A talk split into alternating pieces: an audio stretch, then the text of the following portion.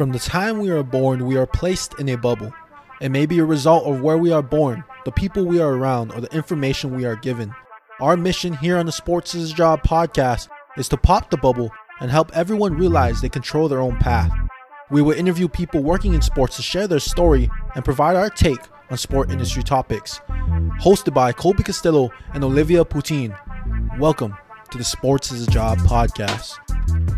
Hello, everyone, and welcome back to another episode of the Sports is a Job podcast journey of the working sports professional.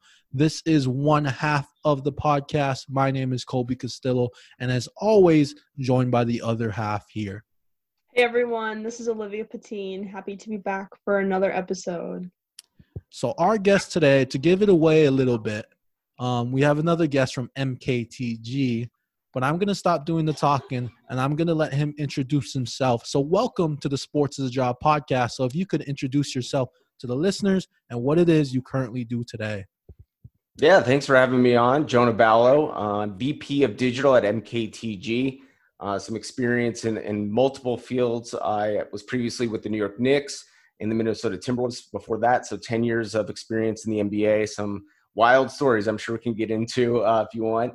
And before that, I worked in sports radio. So uh, thanks so much for having me on. And uh, this is a really fun time to take advantage of connecting with people in our world and, and being able to jump on these podcasts first question we have to ask because Keith mentioned he was in Minnesota for a little bit.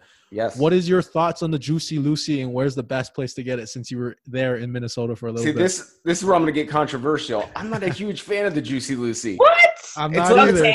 You know, I'm a very simple person. See, right off the bat, we're getting into it. I love it. Um, I'm a simple guy. Like, I don't need the cheese in the middle of the burger um, and creating, you know, that sort of cuisine. It's just, it's, it's not my cup of tea. You know, like I don't like poutine. I don't like these things that are just all create a simple hamburger with just some, you know, onions, ketchup, and the bun, and I'm good to go. I respect it. And to be honest with you, like cheeseburgers, probably one of my actually it is my favorite food. You can ask any of my friends. And I I do agree because I think the burger kind of like outweighs the cheese almost. So it's not that great of a ratio. And you want to get like I don't know. I just I agree with you to a certain point. I do like Juicy Lucy's.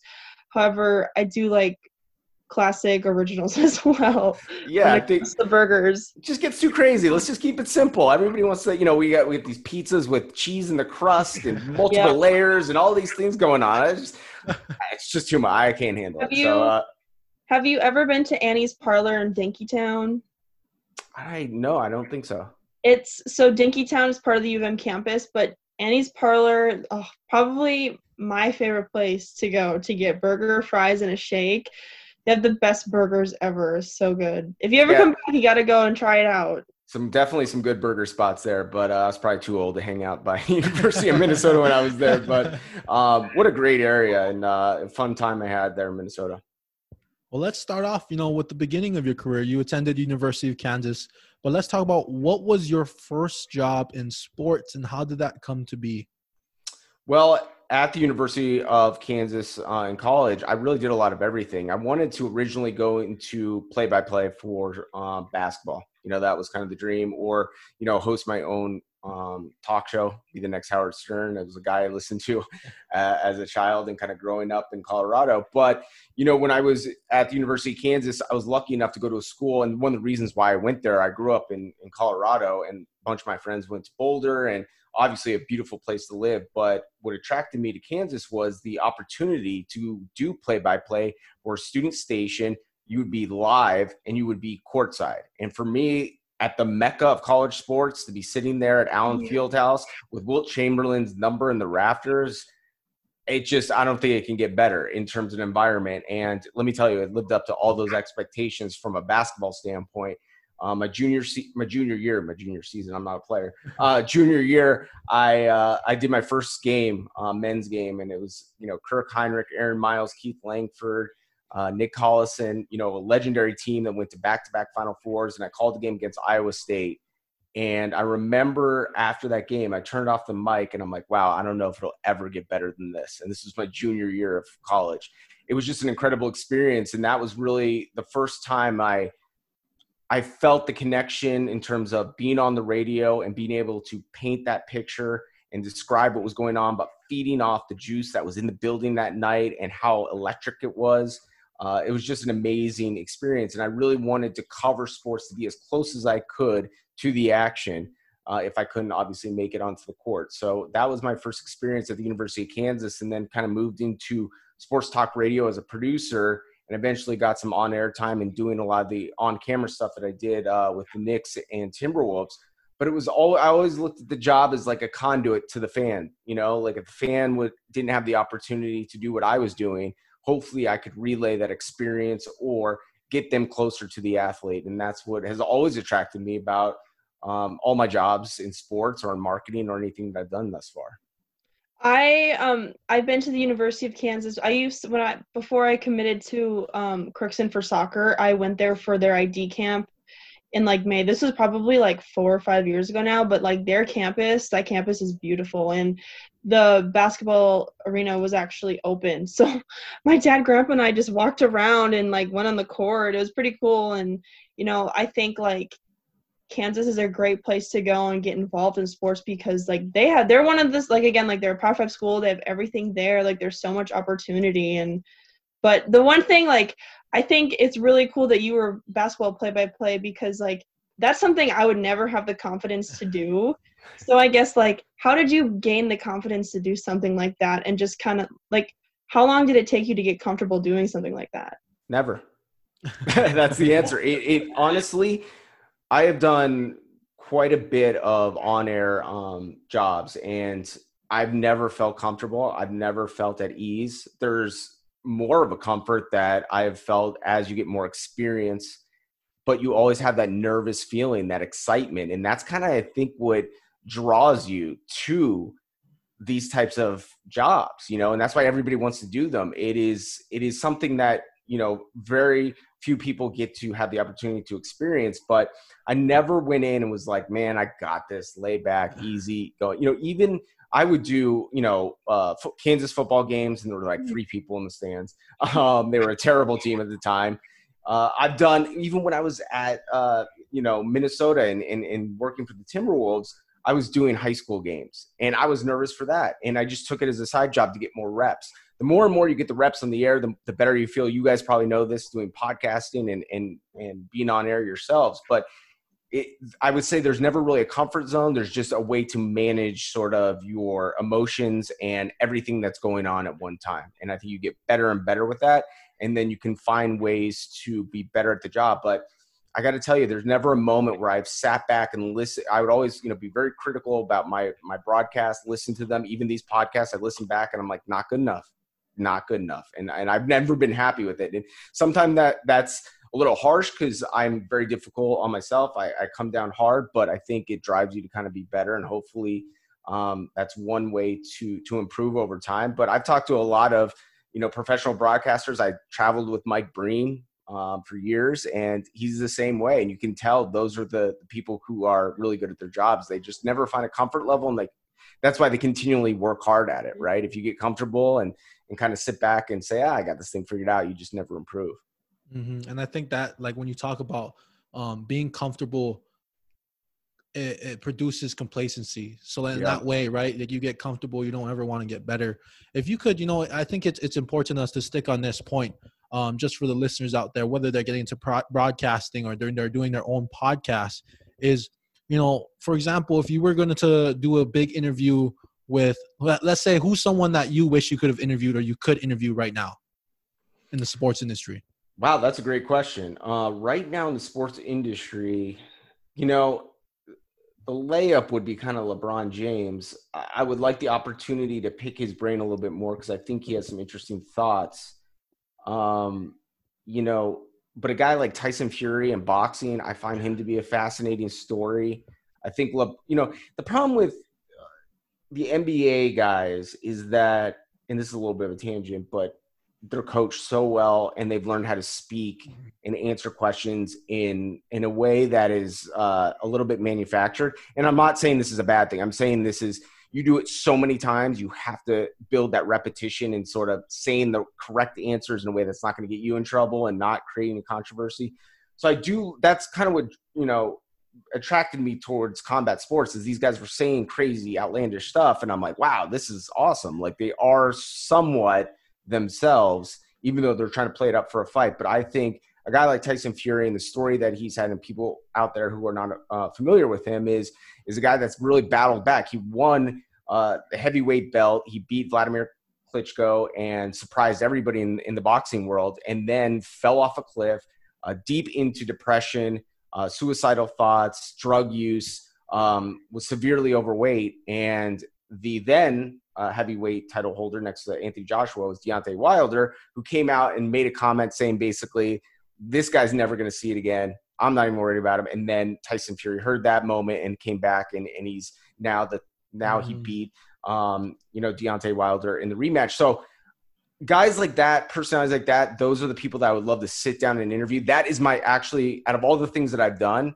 and I thought that I wanted to be in play by play, but out of all the things that I've done, interviewing the athletes and getting that opportunity to do it my way and sort of direct the conversation in a more unique way than what, what we've heard before is always the most attracting thing. And it's something that I kind of would like to even get back into after leaving the Knicks is to have those opportunities because you listen to a Howard Stern and how masterful he is at the interviewing and getting things out of people, but also making them feel comfortable in the sense that they can express what they're feeling or what they're going through and and hopefully you find a way to connect them to the audience and i think mm-hmm. that's what i've enjoyed the most so i think tyson fury if i had a that is a great question though if i had to pick one right now that probably would be the guy yeah, and I'm a huge Tyson Fury fan. I did his live workout with his his wife and him when he went on Instagram live. Oh, I did cool. it. He did a, a, a Instagram workout. So let's imagine, right? You're about to interview Tyson Fury's in the next room, and you're about to interview him. And you said that you never feel comfortable. You never feel. You're always feeling nervous. Now, for the people out there, I want to provide them with an actionable thing or what you know insight into the thought process of going into this what is your thought process going into it is there certain things you're telling yourself what are you doing to prepare yourself to interview this big personality this big star you know it's interesting so when i was at the garden um, during halftime the celebrities would go through the back entrance and go back up to james dolan's suite and we would have the opportunity to interview them they would have comp tickets and and so you know i thought it was a great opportunity to just go in the back. And if Chris Rock was there, I'd say, Hey man, can I talk to you for a couple minutes? And the reason I say this is because I was always like, wow, these are people like I have no business interviewing and I don't know what I'm going to ask them, but I knew ahead of time to prepare a little bit. So I think the way I looked at it is I would be over prepared in the sense I know about the person, but I would not necessarily prepare questions. Mm-hmm. So if that makes sense, like I was prepared with knowing all about the individual, what they were up to, what was going on in in their world. But I wouldn't want to come in with questions because I always want to listen to the answer and not just have here's my five questions and I'm just going to rifle these off. Because if they say something interesting, I want to either play off of it. You know, uh, there's a couple times with you know, like JB Smoove, I interviewed him and he was like all over the place. And I'm just trying to go back and forth and try to find the most entertaining sort of discussion with him. So I wanted to be flexible in the interview because mm-hmm. things will come out that you can say, you know what, let's let's stay on that topic or let's let me ask you a follow up on that. So that was kind of my way of calming and easing sort of the nerves heading into those interviews is I was prepared because I knew about them. So I could always rely on that information, right? If if the person I was interviewing didn't want to give back the information or they were kind of stoic and and quick to answer, okay, I could roll with that and I could just continue to to fire off questions. But if it was somebody that was interesting and we went on a totally different tangent, I could roll with that in a much more uh, flexible way than I could if I had all these questions in my head that I wanted to get out. It's mm-hmm. it's it's a very difficult, you know, task to to really work with somebody that you've never had a conversation with before and make them feel at ease with the way they're answering the questions that they can trust you and they can sort of open up and also like in this day and age when you can only have like 30 seconds on social media. that was my big issue with, you know, the, the Knicks is when I first started, we were putting the interviews up on YouTube. And if you go back, like a lot of my interviews with Iman Shumpert and those guys, I'd sit down with five, seven minutes with them.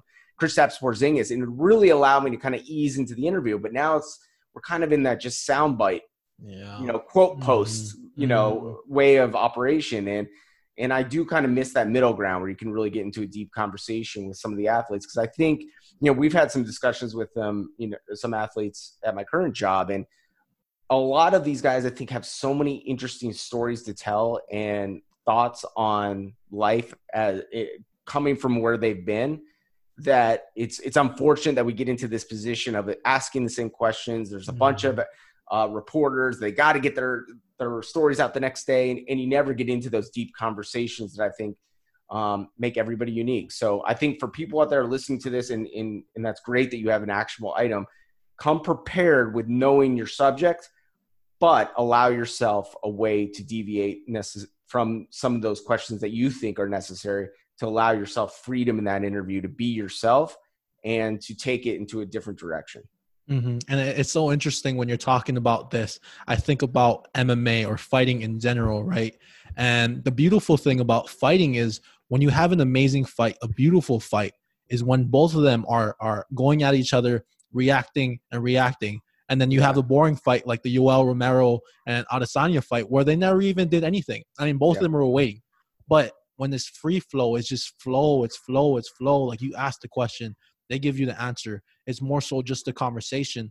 And it goes into, you know, our mindset on this podcast is that there's so many great people in the sports industry where all you're asked usually is like, okay, what did you do this job or whatever or what is the advice about one place that you learned but i like to get into the stories the stories of, of what you did when you were there. Like you mentioning you did the play by play for kansas. Like that's amazing for people to hear.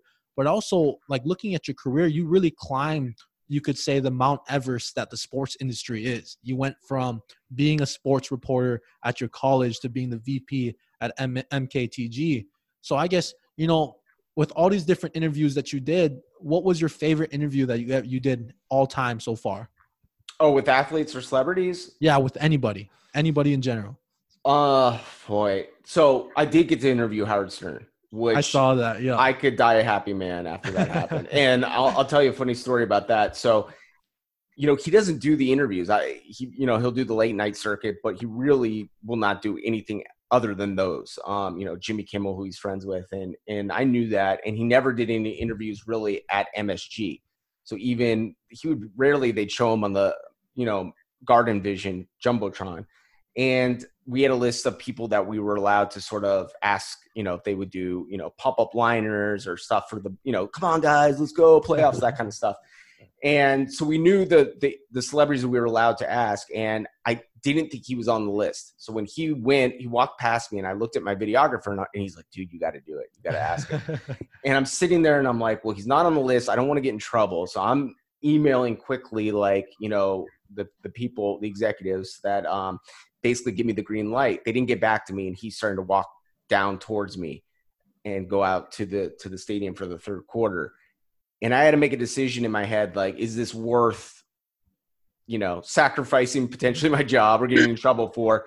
And I did. I asked him. I said, "Howard, can I get two seconds with you?" And I just, I was shocked that he said yes. He said yes, and I, he doesn't really know a lot about basketball, so I had to find a creative way to get in. And it was when he just started uh, America's Got Talent, and I talked to him about Jeremy Lin, and I'm like, "Well, assess this guy's talent. You know, how does he make it on America's Got Talent?" And I kid you not, after I asked that question, I blacked out. I, I, I just don't I don't remember what I said. Now I was coherent. If you watch, if you look at the video, I'm actually alive and there, but I couldn't remember anything after that. It was so I was just in awe. It was the only guy I've interviewed: Chris Rock, um, Kevin Hart, you know, Seth Meyers, a bunch of these celebrities. That was the only guy that I was just like, I can't believe this is happening, and um, that was one of my favorite ones. Not from the content of it, but from sort of just going for it and and having a lesson learned there that sometimes it's worth it you know and it's worth it and my pr guy at the time who was sort of also in charge of making sure that i you know didn't step out of bounds or didn't do anything wrong i told him afterwards and he's a huge howard stern fan he was like this is amazing like he was so happy and every everything was fine you know so that was an amazing interview um I did get a chance to sit down with Derrick Rose on multiple occasions, and I don't know if you guys heard of heard of his, heard him in his interviews, I should say. But you know, he doesn't really open up a lot of times. Now he's starting to, but I did a sit down with him in Minnesota and I thought he was really introspective and interesting and thoughtful and he could tell that I was on that same level. And it goes back to your original point of when you get into that, you know, dance of asking the question, hearing the answer, and feeling like you have a camaraderie there and a chemistry, even though you two people just met and I'm asking him questions. But you know, I was I was asking about his MVP campaign and how he came back and and has he be- become stronger and better. And he just I thought he was very thoughtful. And then when he um, returned and actually played for the Knicks, I opened up with him again and had a similar interview where I thought he was really thoughtful and a really good interview. And I just, I don't know, I, I found that to be probably one of the better ones that I've done uh, over the course of my time. Um, I, I, think Kevin Love was really good when I was in Minnesota. There was a couple good interviews I had with him. Um, but I've been, I've been lucky. I mean, even Carmelo Anthony, I thought has been provided some interesting information. I talked to him about Kobe several years ago. Um, this was on when he was retiring, and and I thought he provided some really good stories about the two of them and and when Carmelo first came to the league and playing against Kobe and how he had to get over that and, and feeling like wow this is a guy I looked up to and sort of the relation their relationship and how it evolved over time. So I think those types of interviews are are my favorite when I get a chance to just sit down and have some time and not feel rushed and really get to dive into it. But those are those have been some of my favorites. When you sit down and interview with these um, big, I guess, like athletes, what are ways that you find to connect with them to make it flow better? Because I because I guess this is for me and people that listen. Like I'm I write articles on athletes at my school, and I think like I I find it difficult to connect with them because I feel like there's a big difference like when you're interviewing people and like what you get out of it like it can be an interview or it can be a conversation. And i guess like when you connect with them and you make a conversation you get better content. So i guess like what are ways that you try and find to like reasons to connect with them to make it flow and go better? Well it kind of goes back to that original comment that i made about preparing and knowing them. So whenever i interviewed an athlete i kind of watched their previous interviews and i knew what the the way they approached it there's somebody that shut off and was just a one, you know, one word answer, then I knew I probably wasn't going to get too far, even though I like the challenge of it. I think you go into it prepared and knowing the person's personality and how to navigate that. So that's kind of the first step. So you're not walking into, you know, if it was somebody like Iman Shumpert, I don't know if you guys remember him, but he played for the, you know, the New York Knicks, uh, won a championship with the Cavs he he was big into rap and he was going to come out with his own albums and i knew i could kind of relate to him on that level. The the time you start the interview is really not the interview it's before. It's kind of the lead up. Hey man what's going on? Did you did you see you know the new album that came out or what do you think about this? And kind of just start a conversation before the interview starts so that you're naturally into a, that back and forth to start um, I would always try to also open up with something that was not a gotcha question, but sort of a something they didn't expect, and they had to kind of think it through, and then then that kind of starts the flow of the conversation a little bit more. Um, and you can get also playing to their ego. You know, everybody likes to be told that they're great and they're they're awesome at what they do, but you kind of you don't i think we live in this society now too where it's a lot of like i'm gonna get you i'm gonna get you to say something just to make the headlines and I was always trying to open up, you know, with either a positive sort of spin on it. Not that I was trying to placate to that athlete and and pump them up, but just say like, hey, I'm not here to sort of take you down. that's that's not what I'm I'm all about. Or you can say fans have said these things or fans are wondering out there. You can almost put the onus on the fan base. And I think athletes sometimes will talk to the fans more.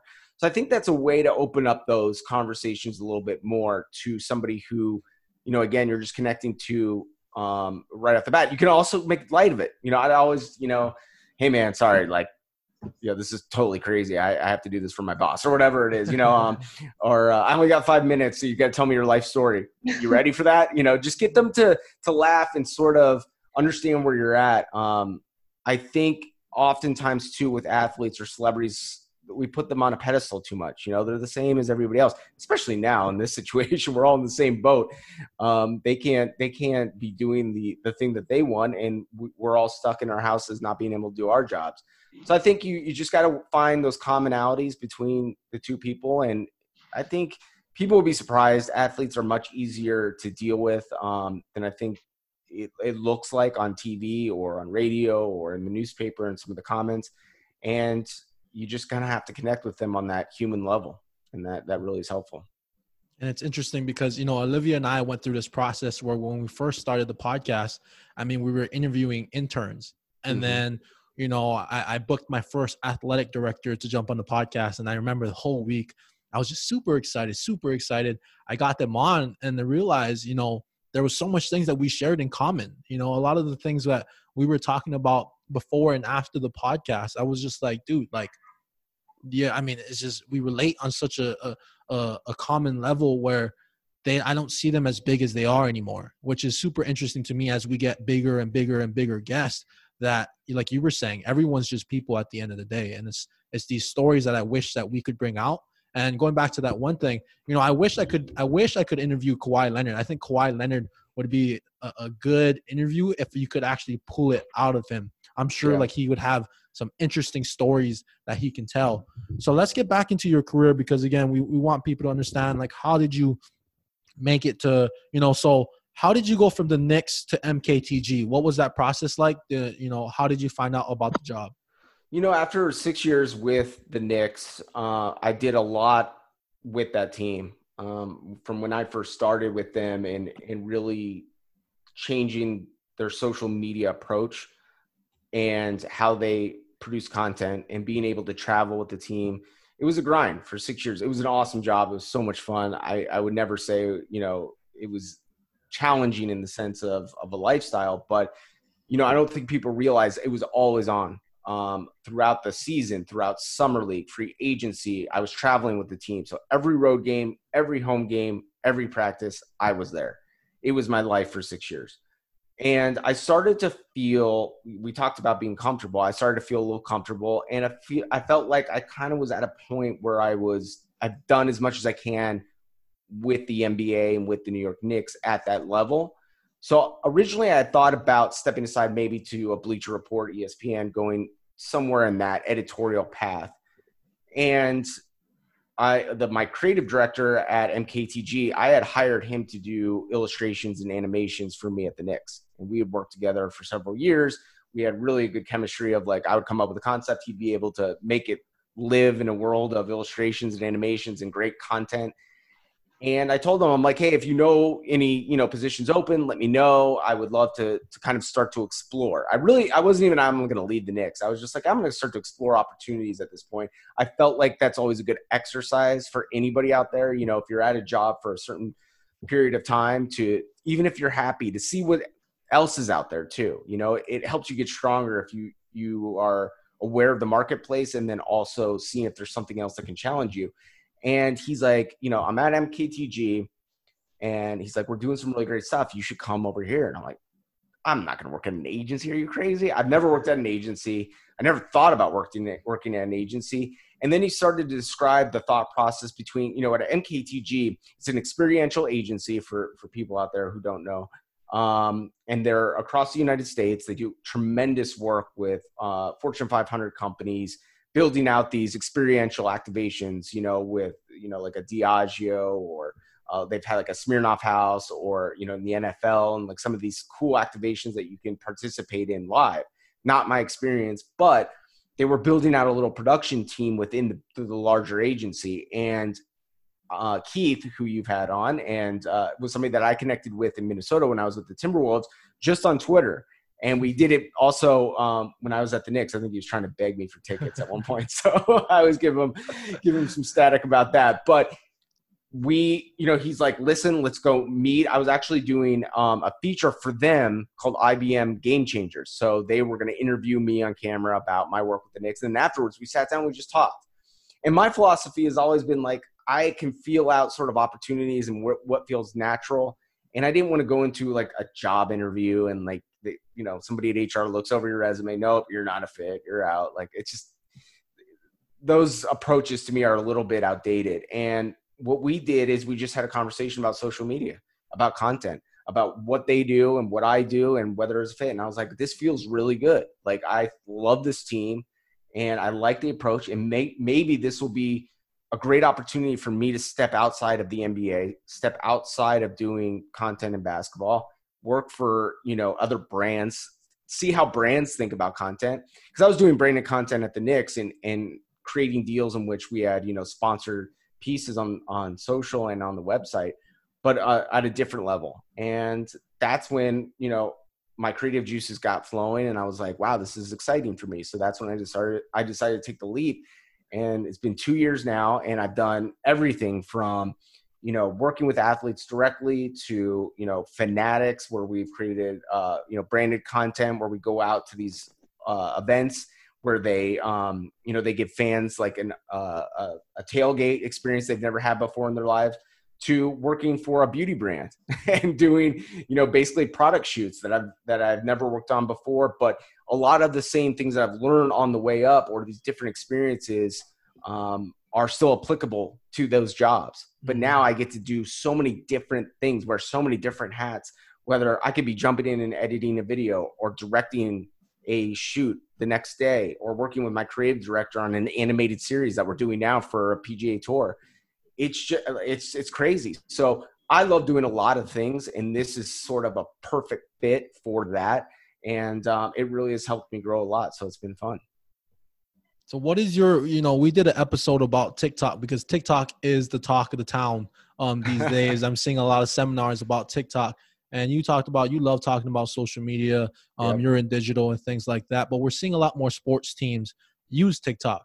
So, what is your view on TikTok, and how do you think it will end up being? Will it die out? Will it stay around? What do you think? My philosophy on social media platforms is a wait and see approach. Mm-hmm. So, I think it is good that a lot of brands and teams are jumping on. You should know the platforms, you should know how they fit. What we do know now is that they're all not the same. So, you know, I think there's a tendency for brands and even teams in the sports world to say we have to do this I would get that all the time. Like, why? Are, what, what's our TikTok plan? What are we doing? I don't know. I gotta like sit back and figure this thing out before I jump on it and make some terrible mistake. You know, you have to know the audience. Obviously, what we do know is it's it's for younger people. It's, it's much younger than myself. Um, it is you know moments in time that are you know less polished content that you have to play to that audience. And I think your question is, will it die out? I'm not sure. Um, mm-hmm. you know, I think what we've seen in the past, you know, with Vine and, and certain platforms that have died out is because, you know, the bigger platforms have created a similar experience within their own platform. And I'm looking at Instagram stories. Uh, you know, so we don't quite know if the TikToks of the world can survive survive that. Um, I would like to think they can, but I think there is a lot of opportunities there. And I've been really actually we have um, a couple girls on our staff that are really into tiktok they're using it and i asked them for advice. What do you guys think about this? And trying to listen to some of the the industry leaders you know nascar the carolina panthers and the eagles. I've a couple people um, that i follow and, and, and hearing their approach to tiktok. So the short answer is i think it's something that everybody should have an understanding of the long answer is I think the strategy should have to fit what it is that you're trying to accomplish. You're trying to reach a big audience like the like NASCAR. There is certainly some great opportunities there. I'm not sure what the branded component of that is and how to monetize it. Because the one thing I'm not a huge Facebook fan for my personal use. Instagram's great, but the one thing they've done is they've established a way of, you know, creating ads and building business off of it and reporting. So I think we have to wait and see if those other platforms can catch up in a way that is advantageous for a brand to, to latch on and really sink some sponsorship dollars in.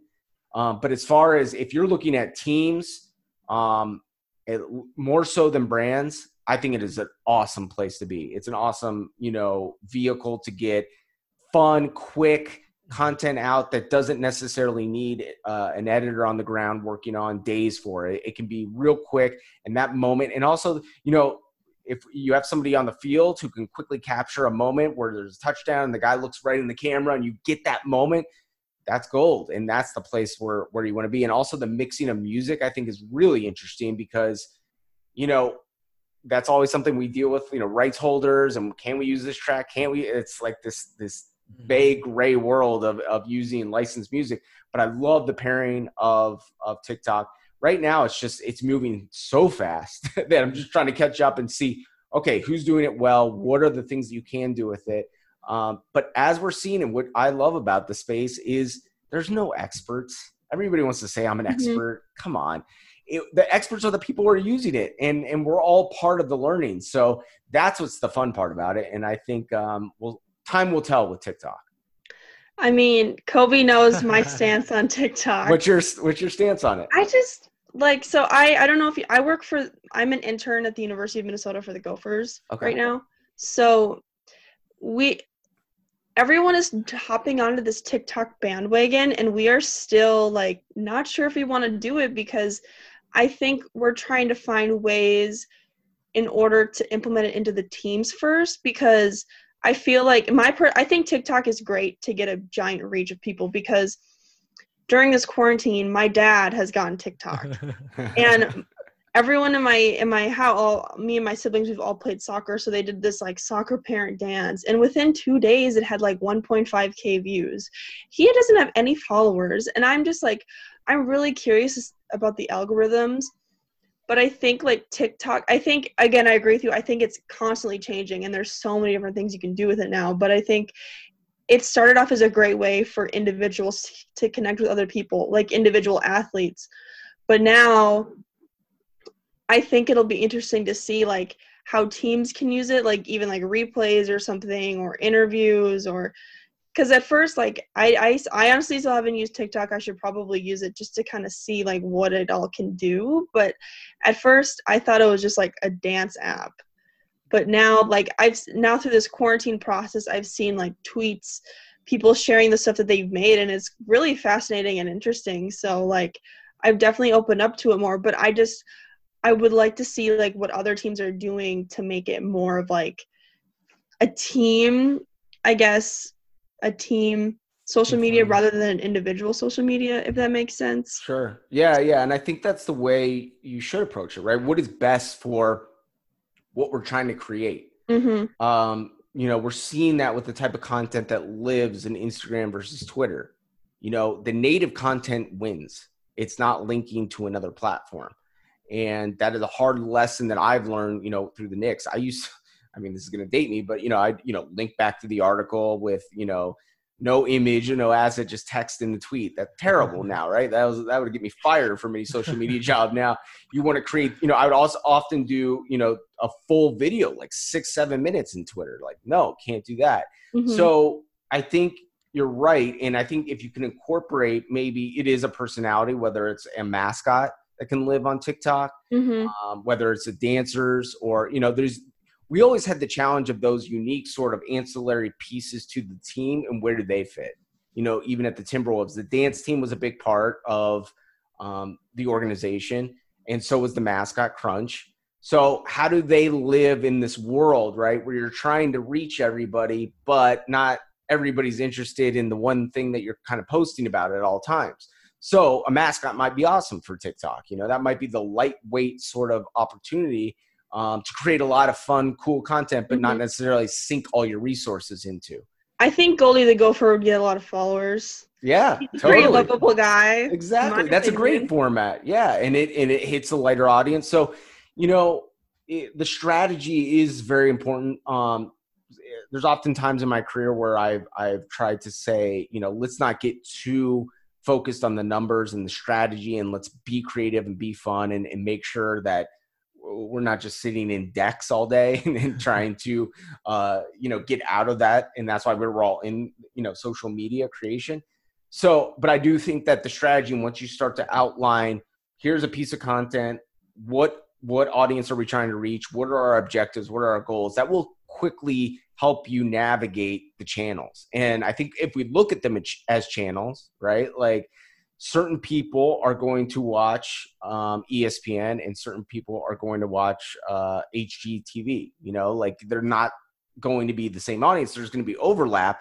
But if you look at sort of the platforms as those channels and make sure that you're funneling in that right content, yes, there will be overlap, but for the main core audience, we're hitting that on that right note I think that's when you'll see the strongest output. Mm-hmm. And I, I, I know like our social media strategy, like with what we've been doing on the podcast, um, is interesting because I never, I don't have a social media background, but the strategy I've kind of taken, and we've grown the Twitter account um, under two months, about right over a 1000 Mhm. um, people in the community, is I basically I use one piece of content and I just post it at different times on Twitter and Instagram. But you know, hearing that different perspective of you, maybe I have to figure out a way to tailor it. Now, how would you? How do you think a podcast could use TikTok? I'm kind of interested to see like your what your you know your strategy or ideas would be. Do you think there would be room for a podcast to do that? Boy, I haven't really thought of it in that way. I'm I'm certain you could use like sound bites and visuals. Mhm. You know, that would be an interesting way to do it.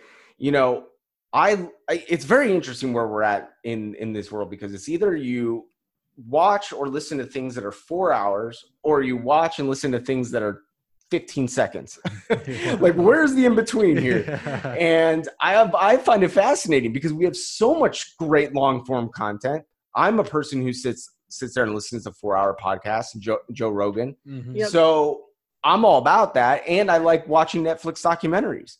Um, so I'm probably in the more the long form sector of the world, and there's the short form content when I'm on Twitter all day long too, and scrolling through, and I'll I'll find myself bumping out of things that are going too long. So I'm not sure if the the podcast and the TikTok overlap. Um, I do think it's interesting with podcasts though because you know eventually MKTG and, the, and a couple of the guys we're going to start our own.